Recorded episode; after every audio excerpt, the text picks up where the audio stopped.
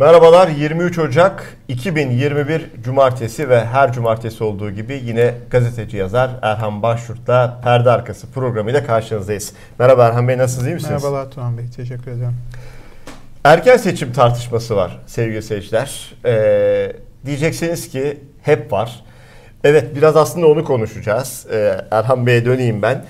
Ee, 2023'te normalde yapılsa seçimler ama 2021'de olmamıza rağmen 2020'de de vardı bu tartışma. Sadece bugünlerde bir kere daha alevlendi. E, bu şöyle mi? E, yani iktidar artık yönetemiyor bir şekilde ve bu tartışma bu yüzden mi e, ön plana çıkıyor? Yoksa başka bir plan mı var, başka bir düşünce mi var iktidarın alt e, arka planında, kafa yapısında? Evet. Şimdi e, birkaç şey var artık arkaya gelen. ısrarla bir erken seçim gündemi oturdu. Bunu muhalefet partileri de söyledi. İktidar kanadının açıklamaları, yaklaşımlarında da bu tarz e, şeyler belirdiydi. E, erken seçim teknik olarak mümkün. Fakat e, baktığınız zaman, normal şartlar altında baktığınız zaman 2023'e kadar vakti olan iktidarın evet 2021'de 2 yıl, 2 yıl, 2,5 yılını kaybedecek bir erken seçime gitmesi mantıken sağlıklı durmuyor. Niye? Mantıklı yani? da durmuyor. Mantıklı Dolayısıyla durmuyor. erken seçime e, şartlar zorlamadan gitme ihtimalleri zayıf gibi duruyor. İkincisi korona e, var. Koronada e, halkın gayrimemnuniyetinin arttığı anketlere yansıyan kadarıyla belli ortada. Korona haricinde ekonomik kriz var. Derinleştiği hissedilen bir ekonomik kriz var. İnsanlar daha fazla açız, e, e, atmaya başlıyorlar giderek. Dolayısıyla böyle bir e, ortamda iktidarın e, gönüllü olarak seçime gideceğini, erken seçime gideceğini, zorunlu olmadıkça gideceğini pek sanmıyorum. Makul ve mantıklı olan 2022'nin ee, sonbaharına doğru işte Eylül Ekimi gibi Eylül gibi e, bir erken seçim olabilir. Onun sebebi de şu. İktidar bir 6 ay kaybetmiş gibi olur kağıt hmm. üstünde. Ama Cumhurbaşkanı e, erken seçim kararı alırsa yeniden seçilme hakkı doğduğu için e, hem o hakkını kullanmış olur hmm. hem de ilk Cumhurbaşkanı seçildiğinde seçimle geldiği için e, iki kere seçilebilir tartışmaları var. E, o iki kere seçilebilir tartışmasını da aşmış olur. Hatta geriye de bir daha seçilebilme imkanı doğar 2033'e kadar. Hmm. Mantıken bakıldığında eğer bir erken seçim olacaksa bu erken seçimin e, 2022'nin sonbaharına doğru olması daha akla yatkın gibi duruyor. Şu ortaklıklara Buyurun. da bakarız da Buyurun. tam bunu mesela rahatsızlıktan Buyurun. bahsettiniz ya işte korona dediniz halkın ekonomi ve e, sürecin yönetilmemesiyle ilgili seslerin biraz daha yüksek çıkması dediniz. E, peki rahatsızlık sistemden de olabilir mi? Bunu niye gündeme getirdim? E, son araştırma var biliyorsunuz. Evet. E, Metropol'ün araştırması. E, 2020'nin bu son ayında yapılan araştırmaya göre halkın bu başkanlık sistemine memnuniyeti bugüne kadarki en düşük seviyeye gelmiş. Yani %35'in altına ilk defa düşmüş. Yani iktidar partisine oy verenlerin içinde de bu rahatsızlık var. Zaten muhalefette var. E, yani bir sistemden de bu bunu artık e, tamam başkanlık falan ama açıkça adını koymak lazım. Bu bir tek adam sistemi. Bu evet. tek adam sisteminden de bir rahatsızlık yok mu? Peki böyle bir rahatsızlık e, artık anketlere de yansımışken e, mesela Erdoğan bu sistemin devam etmesi yönünde diretebilir mi? Yoksa tamamen eski sisteme, parlamenter sisteme dönüş olabilir mi? Evet. Şimdi e, böyle bir ihtimal parlamenter sisteme güçlendirilmiş parlamenter sisteme dönüş de bir ihtimal. E, AKP'nin asıl istediği şeyin e, Cumhurbaşkanının yüzde elli ile değil de en çok oy alan kişinin seçilmesi hmm. şeklinde bir değişiklik olduğu kulislere yansıyor. E, o, o yine az, evet. yine tek adam olacak. Tabi tabi tek adam sadece tek adam düşürüyor. lüksünden vazgeçmeden hmm. nasıl yaparız? İkincisi e, MHP'nin e, dayattığı bir şey var. E, milletvekillerinin bir yıl parti değiştirememesi, e, ikili baraj sistemi. İkili barajdan kasıt e, şu an %10 barajı var ama ittifakla seçime girdiğinizde ittifak %10'u alıyorsa sizin ülke hmm. geneli %10'unu alıp almadığınıza bakılmıyor. MHP diyor ki hem ittifakta baraj olsun hem ülke genelinde baraj olsun. Nasıl olsa ben %7'nin evet. üstündeyim. %7'ye de düşürürüz ama %7 kalsın. Bu şu demek. Ee, işte İyi Parti e, İyi Parti değil ama Deva ve Gelecek Partisi'ni, Saadet Partisi'ni, diğer küçük partileri ittifaka girseler bile e, hmm. ekarte etmiş olacaklar. Mevcut seçim sistemi küçük partilere bir başka açık kapı bırakıyordu. E, kendi partinizden istifa etmeden bir başka partiden aday olma hakkı veriyordu. Bunun da bir yıl transfer olamazlar yasağı getirerek bunun da önüne geçmeye yani küçükleri daha da yok etmeye yönelik bir çalışma olduğu anlaşılıyor. Ve kaybetmemek adına evet. sistemde yapabilecekleri her türlü değişikliği yapıyorlar. Yani Cumhurbaşkanlığının işte e, şeyi olursa şayet e, seçim sisteminde değişiklik ciddi bu manada bir değişiklik söz konusu olursa hatta hatta işte parlamenter sisteme geri dönüş olursa zayıf parlamenter sistem yarı başkanlık sistemi hmm. diyebileceğimiz sisteme geri dönüş olursa güçlendirilmiş Fransa tarzında hmm. olduğu gibi bir şey olursa bu da bir yıllık değişim sürecini gerektiriyor. Yani e, seçim kanunu normal şartlarda eğer ekstra bir karar madde koymadıysanız oraya referandum vesaireyle bunu tamam. onaylatmadıysanız size şey diyor e, bir yıl geçmesi gerekiyor diyor. Hmm. Alacağınız kararın üstünden bir Anladım. yıl geçmesi gerekiyor diyor. Bu da şu 2021'de karar alırsanız zaten 2022'de uygulanır. 2022 sonbaharının daha makul bulma nedenlerimden bir tanesi de o. iktidar bu arada tabii çalışmalarını durdurmuş değil. İşte e, muhalefeti arkasından dolanacak, onu zayıflatacak çabalarına devam ediyor. İşte Oğuzhan Asli Türk'le görüşüyor?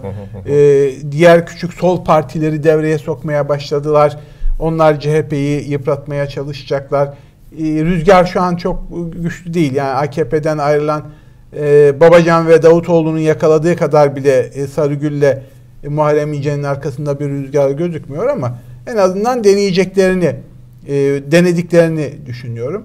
E, İyi Parti'ye ısrarla çengel atma derdindeler. Hatta HDP mümkün olsa HDP ile de ittifak yapacaklar. Yaparlar. İktidara giden her yolda hiçbir sorun e, yok. E, iktidarın çıkmazı şu, e, mecliste şu an azınlık. Yani evet. normal yasayı bile çıkaramıyor. Bırakın anayasa değişikliği yapmayı. Kanun çıkaramaz durumda MHP desteği olmazsa. Bir anlamda MHP'ye evet. muhtaçlık var yani. MHP'ye bu muhtaçlığı ortadan kaldıracak aynı zamanda bir şey arıyor. İkincisi de bildiğimiz gibi sadece MHP değil derin yapıların da e, gizli ortaklığıyla bir iktidar söz konusu iktidar daha güçlü gelirsem onları da ekarte ederim hmm. hesabı yapıyor olabilir. Yani Mümkün aslında yani bunu yapıyordur diye düşünüyorum. Tekrar muktedir olayım düşüncesiyle. İktidar ama muktedir değil mi diyorsunuz ben, tam anlamıyla? Tam ben, anlamıyla. Yani e, muktedir istese de olamaz bu meclis yapısıyla diyorum. Ancak şu e, Cumhurbaşkanı kararname çıkarır. E, çıkarıyor. E, yani her konuda yani, kararname çıkarmaya başlar. E, o da bir yöntemdir ama henüz e, meclisi kullanıyor. MHP çünkü ne derse destek veriyor. Tabii. AKP'nin grup başkanlarına bağlıymış gibi hareket ediyor. AKP grubu evet derse evet, hayır derse onlar da çoğunlukla hayır diyor. Şu ana kadar aykırı düştükleri çok az şey Yok, yani, biliyorum. Evet. Peki şöyle o zaman e, sizinle geçen e, hafta mı ondan önceki hafta mı yine e, mesela Trump'la Erdoğan arasındaki benzerliği de konuşmuştuk. Şimdi Trump gitti. E, tabii nasıl gitti? E, gitmemeye çalıştı mı? Çalıştı ama boy, boynunu büktü gitti. Neredeyse bayram yapıldı ABD'de. Evet. Şimdi e, nereye bağlayacağım? bu ne zaman erken seçim tartışmaları gündeme gelse mesela Erdoğan'la ilgili ve AKP ile ilgili gündeme gelen bir başlıkta yani bunlar seçimi kaybetseler de gitmezler söyleme. Giderler mi gitmezler mi onu tabii ki bilmiyoruz ama e, Trump da gitmemeye çalışmıştı gitti. Nasıl gittiğiniz de önemli değil mi? Evet.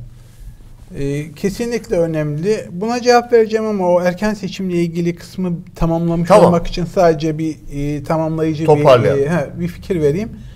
E, erken seçim bu şartlarda Cumhurbaşkanı'nın isteyeceği bir şey değil. Evet, e, başkanlık sistemine destek 35'e düşmüş ama Erdoğan'a kişisel destek hala bazı anketlerde %50'ye kadar çıkıyor. Hmm. O da onu biliyor. Evet. Tabii. Yani Erdoğan aday olursa evet. hala yüzde 50 şansı var gözüküyor. Bütün bu olumsuzluklara rağmen. Çok enteresan. Evet. Bu. Yani, yani bu... bazı anketlerde yüzde 40 gözüküyor filan ama kişisel oyu Erdoğan'ın ittifakın oyundan, MHP ile ittifakın oyundan daha yüksek çıkıyor hala anketlerde. Ve o da bu kişisel girecek zaten. Dolayısıyla Erdoğan'ın erken seçimi dediğim gibi yapıp 2-3 e, yıl kaybetmektense bekleyemeyi tercih edeceği mantıken e, düşünülebilir. Tek şey, tek çıkmadı bunun. Bahçeli'nin meclis desteğini çekip iktidarı çıkmaza sokup erken seçime Anladım. götürmesidir. Çok önemli. Bahçeli de açıklama yaptı. Yeni açıklama yaptı. Ne parlamenter güçlendirilmiş parlamenter sisteme geçiş ne de erken seçimle ilgili bir şey düşünmediklerini hatta e, bunları biraz da ağır ifadeler kullanarak e, bu tür talepleri gündeme getirenlerin e, ihanet içinde oldukları gibi. Hep öyle zaten. Herkes ihanet Herkes suçluyor. ihanet içinde olduğu için bu konuda da ihanet içinde oldukları gibi e, açıklamalarda bulundu. Yani MHP de şu an için böyle bir şey öngörmediğini hatta 2023 ve adayımız Erdoğan açıklamalarda var. Ha bu bugün böyle yarın ya, anında değişir siyaset çok bu. hızlı dönüyor. Yani meydanlarda Erdoğan'a idam ipi atıp işte e, yaptığı 17-25'in hesabını sormazsam deyip e, yaptığı açıklamalar da var ama sonra dönüp yeniden iktidarı desteklemesi, iktidar orta olması da var.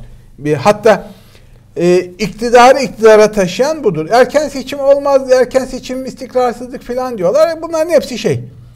Çıkarlarına ne geliyorsa olur. Evet. Hatırlayın 2015 Haziran'da seçim olduğunda e, AKP e, çoğunluğu elde edememişti. İstikşafi evet, bu görüşmeler yaparak yani e, istişare görüşmeleri sözde işte nasıl hükümet kurarız filan diye 45 gün CHP'yi oyalayıp 45 gün iktidar kurulamadı deyip bu arada MHP Genel Başkanı Bahçeli'nin de sen başbakan ol seçime senin başbakanlığında gidelim teklifine de Kılıçdaroğlu'na sen koltuk tedarikçi misin deyip evet. de res çektiği o günü hatırlayın. O çok... 45 gün sonra zaten erken seçim yapılmıştı. Erken seçimden 45 gün sonra 3 ay içerisinde ikinci evet. erken seçim yapıldı. Kasım'da ve AKP tek başına evet. geldi. İlk yani, koltuk değneği orada başlamıştı evet, yani Bahçeli. O gün erken bugün... seçim yoktur işte istikrarsızlık. Bunların hepsi hikaye. İstedikleri anda olur. İktidarın hesabına geliyorsa veya Bahçeli'nin en çok erken seçim çıkışlarını yapan siyasi liderlerden bir tanesi olarak e, yeni stratejisine o uygun düşerse şu an yaptıkları açıklamaların vesairelerin Hiç ben çok karşılığı olacağını olduğunu düşünmüyorum. Diyelim HDP ile ilgili taleplerinin tam tersi oldu. Bırakın HDP'yi kapatmak. Bahçeli, e, Demirtaş ve diğer HDP'liler tamamen salı verildi. Özgürlük verildi ahim kararlarına binaen. Evet. O da kızdı. Madem öyle erken seçime gidiyorum. Ben AKP'den desteğimi çekiyorum der. AKP'yi sıkıştırabilir. Bir erken seçim yine kaçınılmaz hale gelebilir. Ama erken seçimde olsa şu an e, muhalefet e, iktidarı alıyor kağıt üstünde gözükmüyor. Bir de muhalefetin o bölünmüş yapısını e, unutmamak lazım. E, yani iktidar için çantada keklik bir, gibi bir şey yok ama muhalefet içinde muhalefet hali hazırda böyle yani. bir şey evet. gözükmüyor. Dolayısıyla erken seçim olabilir. Olmaz demiyoruz ama mantıken bunun 2022 Eylül'ünden önce olması e, doğru değil gibi evet. duruyor. Yani mümkün değil gibi duruyor mantık olarak söylüyorum. Şimdi e, özür dileyerek sorunuza döneyim. Yok şöyle yani onu ben yine Hı. şey yapayım ama şunu eklemek istiyorum. Buyurun. Yani bu kadar olumsuz tabloda ülke bu kadar kötü yönetilirken yani bütün e, bu kriz kötü yönetildi, ekonomik kriz kötü yönetildi, halka sağlıkla alakalı yalan söylendi vesaire vesaire. Hala bile bir erken seçim konuşulduğunda muhalefetin yarın seçim olsa iktidarı oylarla deviremeyeceğinin evet. düşünülmesi bile o kadar tuhaf ki yani Aynen. ya hala siz Erdoğan'dan bahsederken yüzde ellilerin konuşuluyor olması ya bu da yani ben bu notu eklemek istedim inanılmaz tuhaf. Evet. Haliyle de işte gidişler konuşuluyor. Biraz önce onu evet. sormuştum ben. Yani Trump'ın gidişi üzerinden biraz gidişi konuşalım mı? Evet. Yani bu da tabii çok tartışılan bir şey. Erken seçim oldu olmadı ya da normal zamanında seçim oldu ve Erdoğan kaybetti gerçekte. Fakat e, sonuçta sandığa müdahale etmesi, e, iktidarı bırakmaması, birçok e, otoriter rejim lideri gibi davranması da söz konusu. Aslında seçim de hikaye diyenler var. Evet bu da bir yorum. Kısmi haklılığı olan bir eleştiri. Çünkü ee, örnekleri benzer şeyler yaşandı. Yani... İkincisi iktidarı artık e, kutsal inek gibi gördüklerinden, e, terk etmeyi ihanet gibi göreceklerinden, e, buna direneceklerinden şüphem yok. Ama e, neticede Trump örneğinde şu var. E, Trump bıraktı koltuğu. Evet. Bırakmak zorunda kaldı. O da bırakmak evet. istemiyordu. Anayasa e, buna el vermediği için. Evet. Kendi başkan yardımcısı Pence bile kendisine destek evet. vermediği için bırak gitmek evet. zorunda kaldı. Aslında e, yani o kendi tabii, çerçevesi içerisinde bir çaba verdi bırakmama fazlasıyla çaba. çaba fazlasıyla. Verdi. Yani bir kere e, yargıyı devreye sokmaya çalıştı.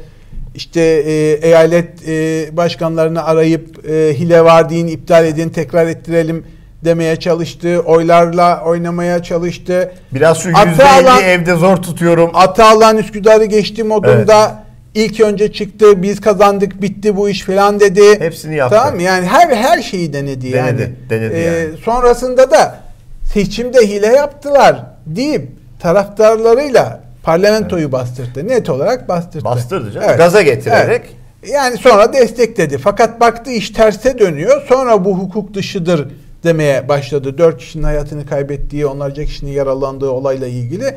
Düşün o saldırıda Nancy e, Pelosi'nin e, Demokrat Parti'nin e, den olan e, ve meclis başkanı e, Pelosi'nin bilgisayarını çalmış göstericiler. Onu da bir Rus Ruslara satmaya çalışırken yakalandılar. Yani büyük bir olay. Ortada bir talan var Tabii, yani. Ortada bir ciddi bir yani. talan var. Yani hani böyle şiddet var, yok, can yok. kaybı var, yıkım var. Bir de böyle şey. Yani bu öyle barışçıl bir protestodan bahsetmiyoruz. Ciddi ciddi e, meclis darbesine yeltenmişler. Şimdi hiçbirinden sonuç alamadı. Alamadığı gibi dediğim gibi başkan yardımcısı dahi onu desteklemediği için e, bürokrasi, kurumlar onu desteklemediği için gitmek zorunda kaldı. E şimdi Türkiye'de durum buna benzemiyor. Yani Türkiye'de e, başkan yardımcısının e, Erdoğan'a muhalif davranmasını e, düşünemiyorum. YSK Başkanı'nın bile düşünmüyorum. Çünkü e, hatırlarsanız evet. başkanlık referandumunda mühürlü oylar e, mühürsüz oylar sayılmazı son dakika mühürsüz oylar sandıklar kapandıktan sonra evet kabul edilebilir diye çevirdiler. Hatta şey evet. eleştirileri yapılmıştı. Maç devam ederken oyunu o, değişti. Kural, kural değiştirdiler. Evet. Aynen. Evet. E, aynısını bakın İstanbul Büyükşehir Belediye Başkanlığı seçimlerinde evet. de yaptılar. Tekrar ettirdiler. Yani güvenilir bir YSK yok ortada.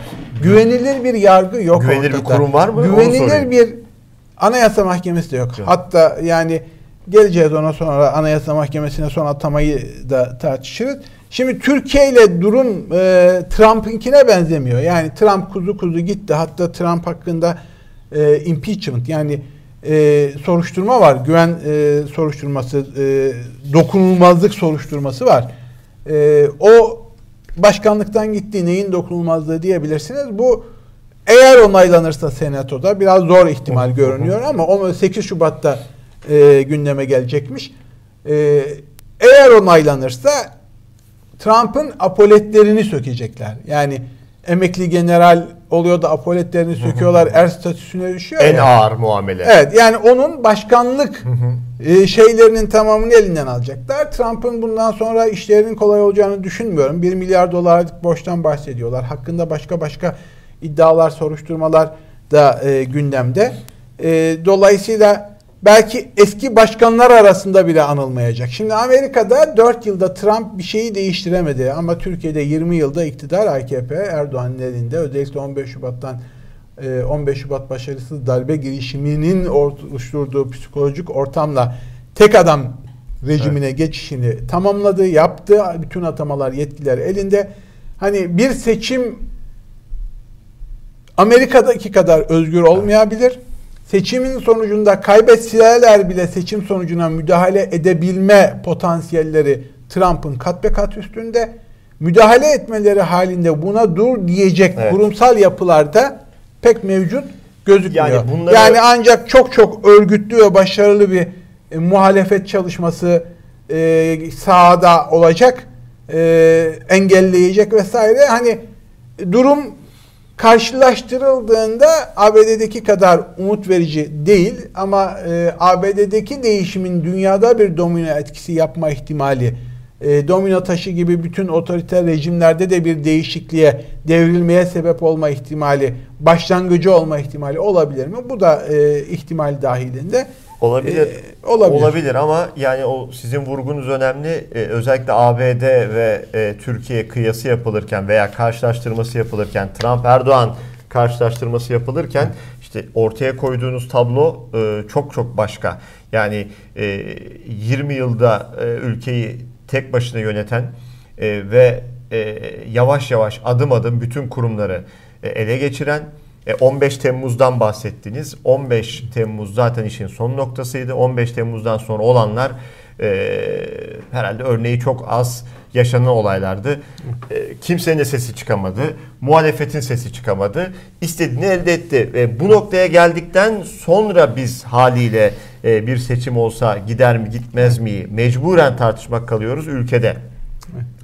Peki o zaman e, şimdi önemli bir e, konu var. Aslında bu e, konuştuklarımızla da birebir örtüşüyor. Bir parmak sallama krizi evet. yaşandı. Bu kez karşı karşıya gelen isimler sevgili seyirciler e, İçişleri Bakanı ile Adalet Bakanı yani Süleyman Soylu, Abdülhamit Gül. Evet. Yani bir mesajlaşma, bir Twitter mesajı, sonra ondan ona yapılan bir e, açıklama e, ve devam eden e, yine bu bölümde konuşacağımız devam eden çok dikkat çeken bir atama, bir görevlendirme, bir seçme. Anayasa Mahkemesi üyeliğine. Evet. Hakan Fidan. İsterse, İrfan Fidan. Özür diliyorum. İrfan Fidan. E, isterseniz şu parmak sallama kriziyle Olur. başlayalım. İrfan Fidan'ın seçiminin neden önemli olduğunu daha biraz açarak konuşalım.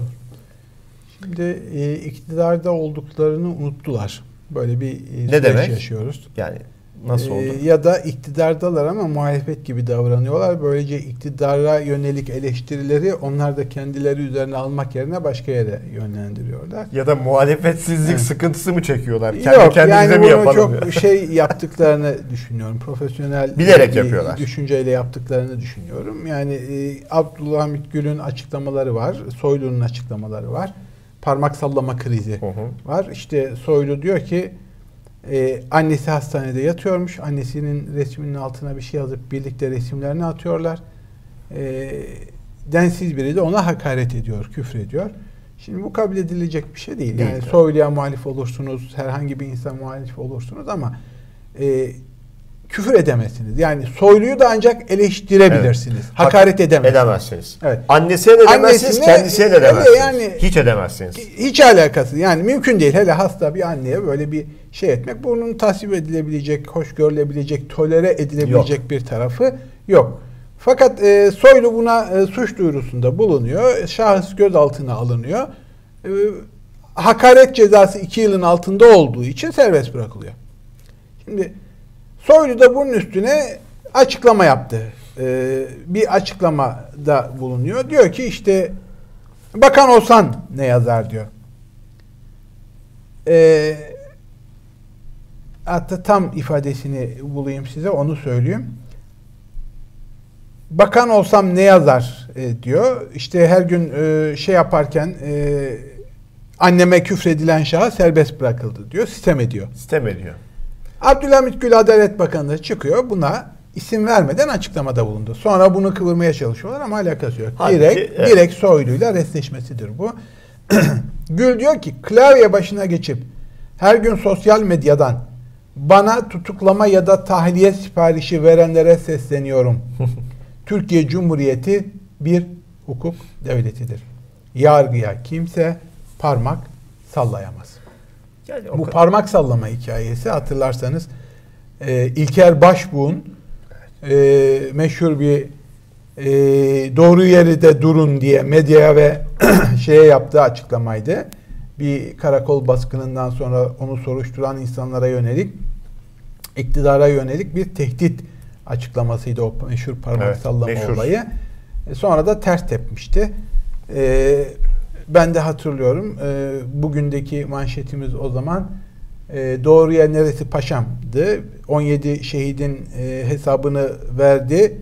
Bir kişinin hayatını kaybettiği insanın hesabını veren, özür dileyen bir kişinin bakan da o zaman yanlış hatırlamıyorsam bir tarafta da e, 17 şehidin hesabını vermeyen bir genelkurmay başkanı ve parmak sallayan genelkurmay başkanı doğru yer evet. neresi paşam diye başlık atmıştık. Şimdi bu parmak sallama esprisi de oradan geliyor. Kimse yargıya parmak sallayamaz diyor.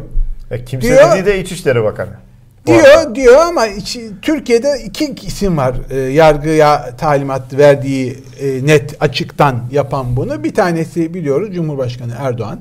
O zaten açık yani açık veriyor, o tutuklansın, veriyor. bu tutuklansın, onu serbest bırakmayız, bunu serbest bırakmayız, o teröristtir, bu bilmem nedir diyen Tabii. bir net, Cumhurbaşkanı net. İkincisi de bu halkaya dahil olan Süleyman Soylu var. O da yapıyor. O da yapıyor. İkisi yapıyor. Evet. Şimdi aslında bu açıklama e, Erdoğan'ı hedef alamayacağına göre ya da Soylu üzerinden Erdoğan'a da talimat bir şey sistem gösteriyor. Bilmiyorum, zannetmiyorum ama e, Soylu'ya olduğunu düşünüyoruz herkes de. Çünkü Soylu'nun açıklamaları üzerine yapılmış bir açıklama. Sonra ne oldu Turan Bey? Soylu'ya hakaret eden şahsı tekrar gözaltına alıp Cumhurbaşkanı Erdoğan'a hakaret evet. etmekten tutukladılar. Evet. Yani Süleyman Soylu'nun annesine hakaretten evet. değil de Cumhurbaşkanı, Cumhurbaşkanı Erdoğan'a yani evet. sonuç itibariyle tutuklandı. Sonuç itibariyle evet. o parmak yerini buldu. Evet. Yani hiç orada parmak yani, sallayamaz diyor ama o zaman parmağın gereğini de yaptı. Şimdi tamam mı? O zaman burada Adalet Bakanı boşa düştü. Golü Adalet Bakanı'ydı. Yani Tabii. postayı koydu ama evet, oturdu evet. oturduğu yere. Şimdi buradan hareketle yani şimdi Adalet Bakanı kimse talimat veremez diyor ama talimatları uyguluyor. Zaten önüne gelen veriyor. Evet. Yani sürekli ha bütün bütün talimatlar hayata geçiyor. geçiyor. Kendi de muhtemelen talimatları arabuluculuk yapıyor. Bazı talimatları da kendi veriyor. Şimdi bir tanesi bu. İkincisi mesela yine Adalet Bakanı çıkmış diyor ki Enis Berberoğlu Anayasa Mahkemesi kararı evet. beğenmeyebiliriz ama bunu uygulamak zorundayız diyor. Normalde aslında evet. yani Enis Berberoğlu hakkında Anayasa Mahkemesi ikinci defa hak ihlal, ihlali. hak ihlali kararı verdi. Ee, alt mahkemenin uygulamama kararını, Anayasa Mahkemesi'nin ilk kararını uygulamama kararını yani Enis Berberoğlu'nun milletvekilliğinin iade edilmesiyle ilgili kararını yok sayan kararının da hak ihlali olduğu kararı verdi. İkinci kez dedi ki Enis Berberoğlu milletvekilidir. Milletvekili olmalıdır bu hakkını ihlal ediyorsunuz dedi. Şimdi baktığınız zaman Turan Bey e, ne oldu? Kim uygulatacak bu kararı? İşte soru bu. Yani yahut tamam. Adalet Bakanı sensin. Bu ülkede bu kararı kim uygulatacak? Evet. Yani Anayasa Mahkemesi bu ülkede tanınıyor mu mesela? Evet. Kararları tanınıyor mu? Yani daha önce Hayır bunu daha önce de söyledi. AYM kararları tanınmadı, AHİM kararları uygulanmadı. Ya tamam da iktidarın başında 20 yıldır siz varsınız. Bu ülkenin Adalet Bakanı sizsiniz. Evet. Peki bu kararları Turan Bey niye uygulamıyorsunuz? Sana mı soracağım ben? Bana sormak lazım herhalde çünkü yani, ben daha yetkili yani duruyorum. Kim yani anlamadım ki. Yani Adalet Bakanı sensin kardeşim. Ha uygulamada bir aksaklık varsa Yasal düzenlemeyle bunu yeniden pekiştirmen gerekiyorsa o düzenlemeyi yapma yetkisi de yine iktidar olarak sizin elinizde. Yaptınız. Muhalefet mi engelledi? Ya, Yok. Ya, işinize geliyor. İşinize... Ama tepkileri ne yapıyorsun? Sanki yapan sen değil misin gibi. İktidarda olduklarını evet. unutuyorlar diyorsun. Ya da işte sadece. ya da evet mesela e, Soylu'yu destekleyen aktroller var. Aktroller var. Herkese küfreden, hakaret eden. E o zaman şöyle bir şey mi Şimdi, olmuş? Herkesin siz, kendi aktrol grubu mu bak, var yani? Sen aktrollerin hakaret etmesinden dolayı gözaltına alınıp hapis yatan bir aktrol biliyor musun? Hayır canım yok. Mümkün Herkesin mi? anasına, eşine, Herkesin. çocuğuna, kendisine gelişi güzel ağız dolusu sosyal medyadan küfür eden aktrollere parayla tutup evet, maaş verdik. Maaş verip görevlendiriyorsun. Sosyal medyada sosyal terör estirtiyorsun. Bir tane var bir mı? Bir tane de trollün teki, densizin teki size küfrettiğinde alıp hapse atıyorsun. Yani bir tane hakaret gerçekten hakaret. bir tane yok. Yok, yok Bey, bir tane yok. Yani ya bırak onu troll başı olduğu ortaya çıkan Melih Bulu Boğaziçi'ne rektör atandı evet. Turan Bey. Sen neyden evet. bahsediyorsun? Evet. Yani özel ekibin başındaki isim. Evet.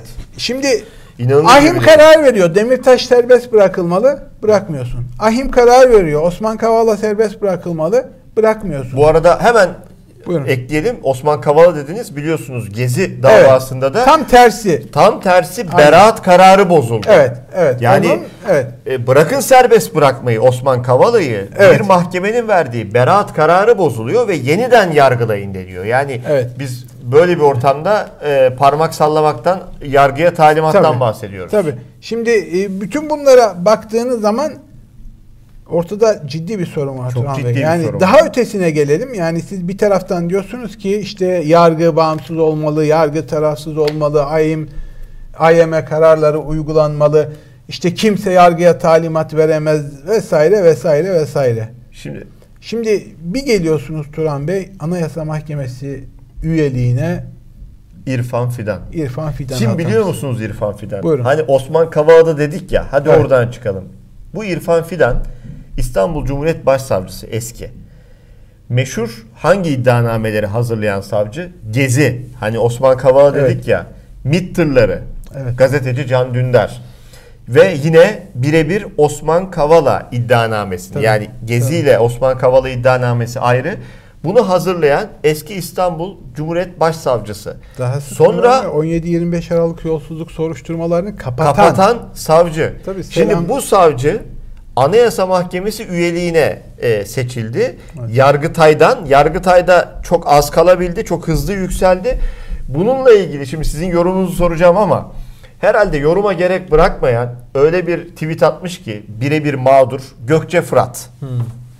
Gökçe Fırat diyor ki 2017 yılında ilk duruşmada tahliye edilmiştim diyor. Evet. Cezaevi kapısında İrfan Fidan'ın talimatıyla tekrar tutuklandım diyor. Seyirciler hatırlarlar. Ee, tam çantalarını almışlardı. Tahliye olacaklardı. Sonra o soruşturmadan... Sadece o değil bir sürü gazeteci Tabii oldu, gazetecilerle tabii. beraber. O soruşturmadan beraat ettim diyor Gökçe evet. Fırat. Fazladan 3 yıl hapis yattım. Şimdi Anayasa Mahkemesi'nde benim dosyama İrfan Fidan bakacak. Hukuk reformu bu olsa gerek diyor. Evet. Şimdi e, dedim ya iktidardalar ama iktidarda değil gibi davranıyorlar. Sanki bu atamayı bir başkası yaptı. Yani sen bir taraftan yargıyı felç ediyorsun. Evet. Bir taraftan üstünden dozerle geçiyorsun. Yok ediyorsun. Bir taraftan da yargı reformu yapacağız. Yargıda bazı eksiklikler var diyorsun. Yani, hani iktidar değillermiş gibi davranıp söylenip evet. ama el altından iktidarı istedikleri gibi yönetebilmek için yargı da dahil her tedbiri uyguluyorlar. İşte 17-25 e, Aralık'a kapatmış bir insan MİT tırları davasını açmış, Selam Tevhid davasını açmış. Hepsi bütün Şike kritik, davası ve kritik, bütün kritik davaları bütün kritik. kapatan kapatan isim. Hatta ve hatta daha ilgincini söyleyeyim. Hani şimdi firari bir isimden bahsediliyor ya ABD'de kara para soruşturmasını na maruz kaldığı için Türkiye'de hakkında yakalama kararı verilen Sezgin Baran Korkmaz Sesim. diye bir isim e, yurt dışına firar ettiği İş ortaya adamı. çıktı. iş adamı. Sezgin Baran Korkmaz'ın mallarına tedbir kararını kaldırtan o karara binaen sonrasında da e, hakkındaki tutuklama kararının kaldırılmasına fırsat veren isim de İrfan Fidan. Evet. Yani, Ve o karardan bir ay sonra Anayasa Mahkemesi üyesine evet. seçiliyor. O kararı ha. verdirdiği için Sezgin Baran Korkmaz elini kolunu sallayarak firar yurt dışına etti. çıkıyor. Firar ediyor. Aynen öyle. Ve ondan sonra o tekrar, da, evet, tekrar o firar ettikten sonra da mallarına tedbir kararı ve şey konuyor. Ama bu adam bu arada parasını da kaçırmış kendisi evet. de kaçmış durumda. O İrfan Fidan aynı zamanda bu İrfan Fidan. Yani inanılır gibi evet. değil. Şimdi böyle bir ismi Anayasa Mahkemesi'ne atamışsınız. Şimdi dedim ya e, iktidardalar ama iktidarda değilmiş gibi davranıyorlar. Bak bir örnek daha son bir örnek. Bunu kapanış şey olarak kullanayım bilgisi olarak. Şimdi Cumhurbaşkanı Erdoğan diyor ki Avrupa'da yüzde bir bize ne oluyor da yüzde yirmilerin üzerinde faiz veriyoruz. Ben faize yüksek faize karşıyım. Şimdi bak Turan Bey. Şimdi yüksek faize karşısınız.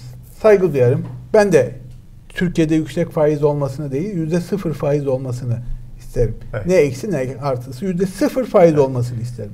Avrupa'daki örnekleri, oran da neredeyse böyle. Örnekleri var mı? Bakın söyleyeyim size. Hollanda'da yüzde sıfır, Yunanistan'da yüzde sıfır, Almanya'da yüzde sıfır, Fransa'da yüzde sıfır, Belçika'da yüzde sıfır, Japonya'da eksi sıfır bir, Danimarka'da eksi sıfır altı diye değişiyor. Amerika'da 0.25 yani bir değil 0.25 e, Kanada'da 0.25 e, oranında. Türkiye'de faiz, Merkez Bankası resmi faizi kaç biliyor musunuz? Yani biliyorsunuzdur da hatırlatayım. Yüzde 17. Evet. Tamam Bey. Şimdi evet. Türkiye'nin altında yine yüzde 17 ile Haiti, onun altında yüzde 16 buçukla Sudan, onun altında yüzde 14 buçukla Gana, onun altında yüzde 14 ile Özbekistan, onun altında yüzde 8 ile Moğolistan, Ligimize onun altında Gürcistan 8 ile Belarus yüzde 7.75 ile geliyor. Evet. Türkiye'nin altındaki ülkeler. Üstünde de yüzde 18 ile İran, yüzde 18 buçukla Kongo, yüzde 25 ile Liberya, yüzde 25 ile Surinam, yüzde 27 ile Yemen, yüzde 35 ile Zimbabwe geliyor. Şimdi Türkiye'nin ligini bu tablo koyuyor. Evet. Türkiye Şimdi, dünyada 9. Heh, sırada. Bunu böyle tamam. bilin. Türkiye'yi bu tabloda buraya koyan iktidarın başındaki Erdoğan şikayet ediyor. Evet, Akıl alır gibi ben değil. Ben de bunu anlatıyorum. Şimdi Merkez e Bankası ediyorsun? faiz artırma talimatı verdiğin bir öncekine bunun içinde e, 130 milyar dolarlık rezervi eritip yok ettiler. Sonra da evet. o yok eden damat şu an kayıp. Evet, Parayı kayıp. nasıl yok ettikleri de bilinmiyor bu arada. Nereye, ne zaman, kime sattıkları hepsi meçhul. Damat da 3 aydır ortada evet. yok. Ee, yerine yeni bir ekonomi bakanı ve Merkez Bankası Başkanı'nı değiştirdiniz. Yeni birini atadınız. O da faizi bir hamlede %50 artırdı. Ondan 17'ye çıkardı. Daha fazla artırdı. Özür dilerim. Zaten 8'den 12'ye, 12'den 17'ye böyle aşamalı yükselttiniz. Ama hepsi sizin döneminizde yükseldi. Evet. Sizin ben faize karşıyım dediğiniz dönemde yükseldi. Şimdi realite şu. Faiz düşükse enflasyon düşük olur. Fakat faizin düşmesi için enflasyonu düşürmüş olmanız gerekiyor. O da düşmediği için. Siz şimdi enflasyonu düşüremiyorsunuz. Mümkün Türkiye'de değil. üretime dayalı girdi sağlayamıyorsunuz. Dolayısıyla döviz girdiniz yok. Turizm gelirleriniz de düştüğü için döviz açığınız var. Dövizi de durduramıyorsunuz.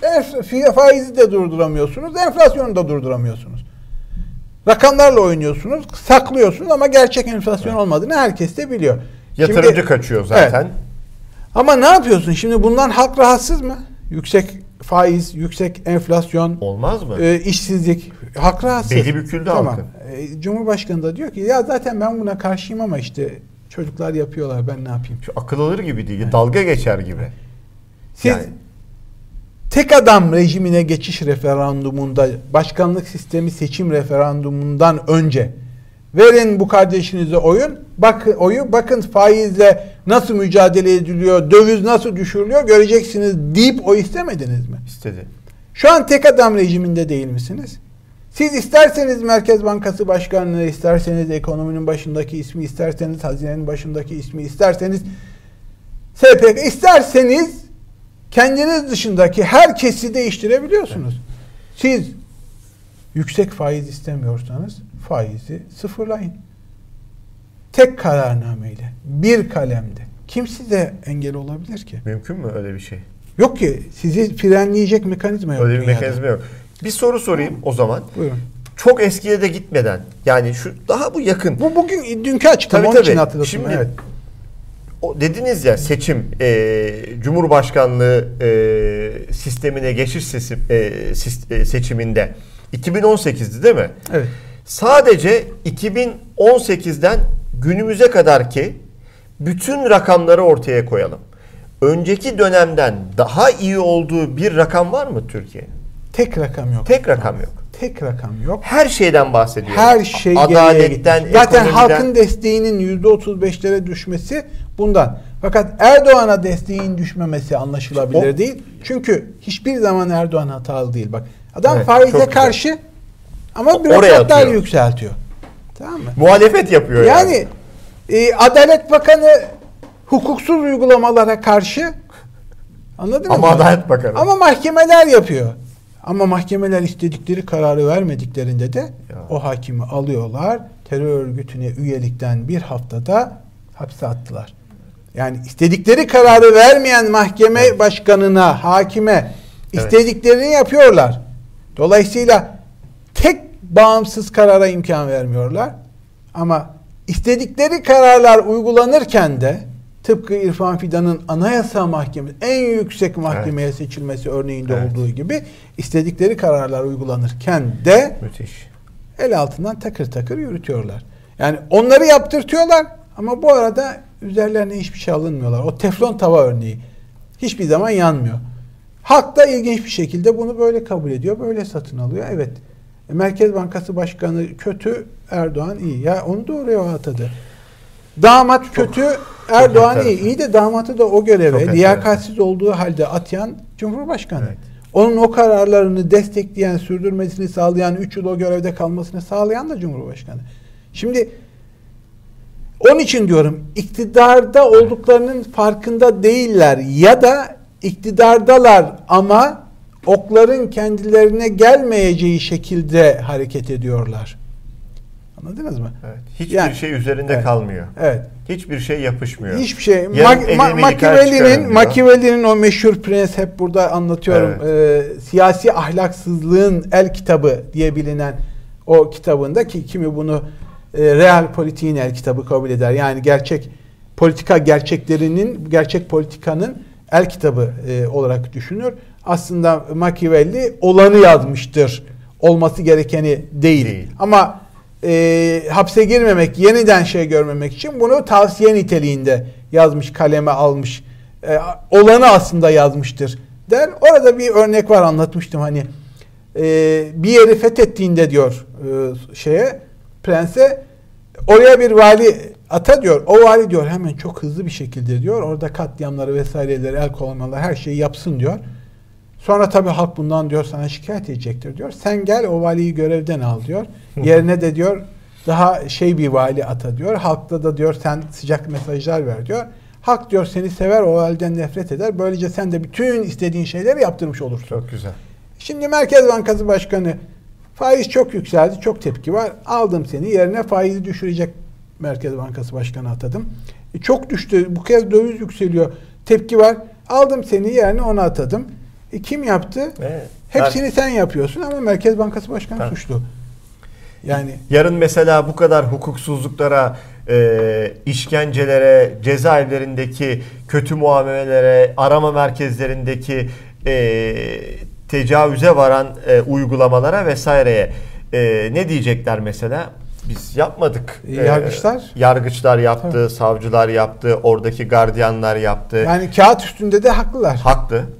Ellerini yıkayacaklar ve çıkacaklar. Evet Bu yani kim yaptıysa gidin ondan hesabını sorun Hesap. diyecekler. Onları atacaklar, yeme diyecekler. Bizim yargımız bağımsızdı diyecek. Tabii biz kaç kere de söyledik. Söyledik yani diyecek. Ben ben faize karşıyım dedim dedim yine de artırdılar. Arkadaşlar ne yapayım modunda. Dımdızlak ortada bırakacaklar. Yani yani mümkün mü şimdi? Yani şöyle düşün. Ee, ben Genelkurmay Başkanı'nın filanca olmasına karşıyım ama e, şunu atadım. Ya da biri onu atadı mı yani? Kim atadı Genelkurmay Başkanı? Kendi kendine mi yani, düştü? Yani ya çok teknik enteresan. olarak baktığınızda çok akıllıca hareket ediyorlar. Zira bu seçmen tabanı bunu yutuyor. Önemli olan bu. Yani maalesef hala real politik olarak mı bakarsanız e, buna strateji mi dersiniz ne derseniz deyin takiye mi dersiniz e, akılcı politika siyaset Türkiye gerçeklerine uygun politika yürütüyorlar mı dersiniz ne derseniz deyin eğer hala Cumhurbaşkanının oyu yüzde elli, partisinin ve ittifakın yüzde kırklarda onlar düşüyor, Cumhurbaşkanı düşmüyorsa Cumhurbaşkanı kendince doğru strateji yürütüyor demektir. Peki. Ağzınıza sağlık Erhan Bey. Teşekkür ediyoruz. Ben teşekkür ederim. Haftaya bir başka perde arkasında daha yine Erhan Başvurt'ta görüşmek üzere diyelim. Hoşçakalın.